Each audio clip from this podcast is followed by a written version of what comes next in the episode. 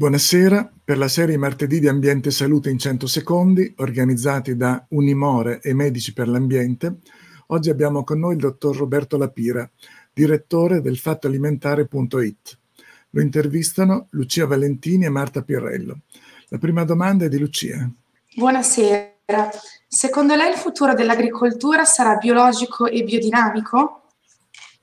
Diciamo che stiamo parlando di due categorie privilegiate all'interno dell'agricoltura che nel futuro ci debba essere più biologico e più biodinamico è poco ma sicuro. Lo dice anche la comunità europea nel programma Farm to Fork, lo dice che nel 2030 il 25% delle, dell'agricoltura dovrà essere biologico o biodinamico. Quindi è un, come dire, è qualcosa di più di una convinzione, è un dato di fatto, se vogliamo rispettare il, il, il senso del, delle cose.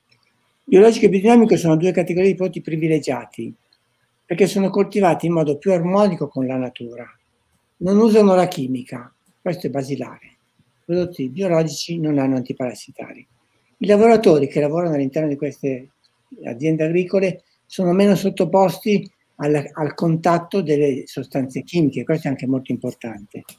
La terra è curata in modo diverso, molto più attenta, perché perché non ci sono più gli antiparassitari, non si lavora in modo meccanico, ma bisogna stare più attenti alle evoluzioni delle, delle coltivazioni.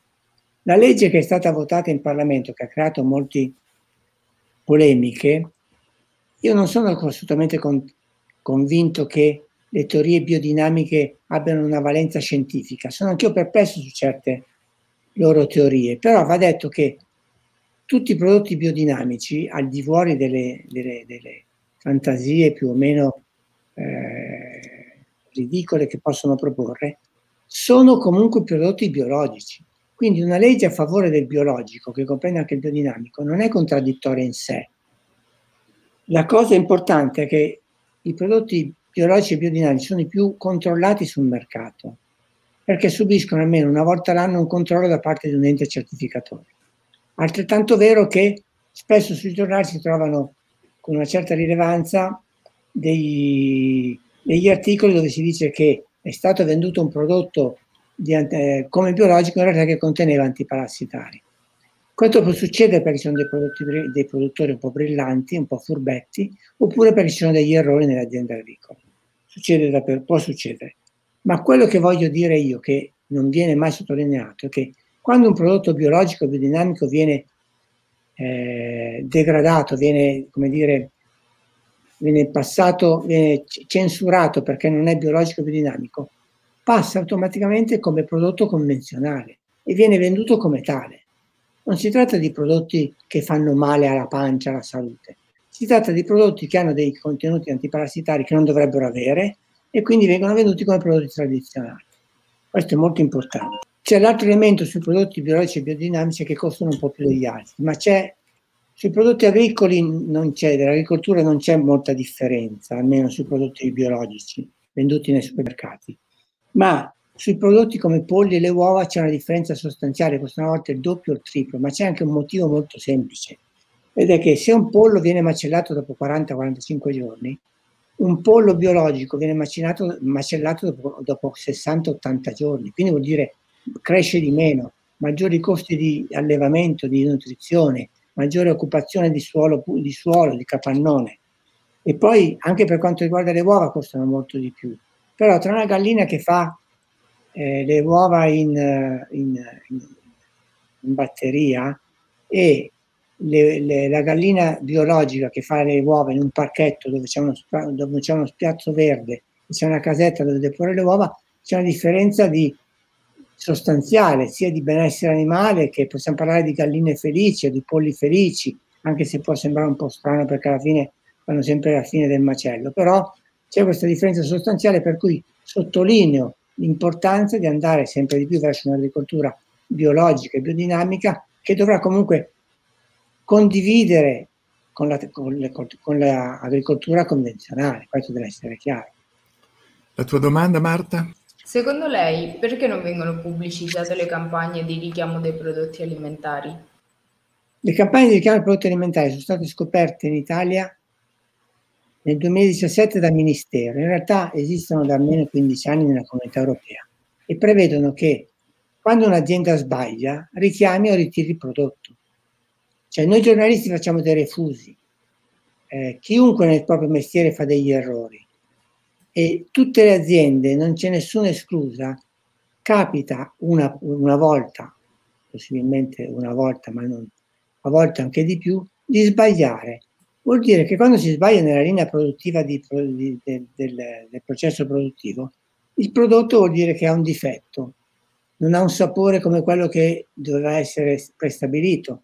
C'è un errore in etichetta, non c'è un allergene dichiarato. Sono, a volte capita che ci sono delle etichette che si sbaglia a mettere l'etichetta del ragù la mettono nella passata. Ci sono degli errori di tipo sostanziale nel, nel, nella preparazione, voglio dire, no? Per cui, siccome si sbaglia nella linea di produzione, questi prodotti escono poi, arrivano al dettaglio, spesso e volentieri al dettaglio, e vengono fatte delle campagne di richiamo o di ritiro. Di richiamo se non, non, è un prodotto che fa male alla salute, per cui vengono ritirati in modo anonimo, oppure di ritiro quando c'è un prodotto che è contaminato oppure che contiene un allergene non dichiarato, allora in quel caso lì bisogna comunicare al consumatore i, i, i supermercati devono comunicarlo, le aziende devono comunicare al consumatore che questo prodotto viene, viene ritirato dal mercato. Questa cosa qui è abbastanza importante. Tenete conto che non avviene una volta al mese, ma avviene due o tre volte al giorno che le aziende ritirino dal mercato dei prodotti per motivi, come ho detto prima, dai più banali ai più complicati. Se c'è un'allergia non dichiarata, viene mangiata una persona che è allergica a quel, a quel a quell'ingrediente una, diventa una cosa seria. Infatti molte delle, delle, delle campagne di richiamo riguardano proprio l'assenza, di, la mancata indicazione degli allergeni. Una sola precisazione per quanto riguarda quello che è successo quest'anno con l'ossido di etilene. L'ossido di etilene è un antiparassitario utilizzato molto in India e in altri paesi per semi, spezie, sesamo, zenzero, peperoncino ed è vietato in Europa. Queste grosse le spezie come questi prodotti qui vengono acquisiti quasi sempre dall'India e da, da altri paesi di quella zona lì e utilizzano ossido di etilene. Da quando si è scoperto in Italia, in Europa, sono, sono iniziate una serie di campagne di richiamo indescrivibile. In Francia hanno ritirato 6.500 prodotti. In Italia, dove non c'è stata questa campagna così anche di, di, di, di media, poco, è stata poco pubblicizzata secondo noi, siamo a 200 prodotti comunque ritirati oltre a quelli che poi vengono ritirati tutti i giorni per altri motivi. C'è un elenco del Ministero della Salute che dal 2017 ha iniziato a metterli in rete, per cui noi siamo uno dei pochi siti insieme a altri 3-4 che li riprendiamo e rilanciamo questi prodotti ritirati dal mercato perché contengono delle sostanze che possono far male alla salute. Questo è quello che posso dire sulle campagne di richiamo. In Francia non è finito tutto perché hanno scoperto che anche la farina di semi di carrube, che è un addensante utilizzato molto nei gelati, può contenere ossido di tirene, per cui sta ripartendo la campagna sui gelati. E qui non, non, non riesco a pensare cosa può succedere, perché in Francia è stata veramente una cosa massiccia. Ringrazio il dottor Lapira, Marta e Lucia per aver partecipato. Per approfondire andate su isdemodena.net slash unimore. Vi aspetto alla prossima puntata. Arrivederci.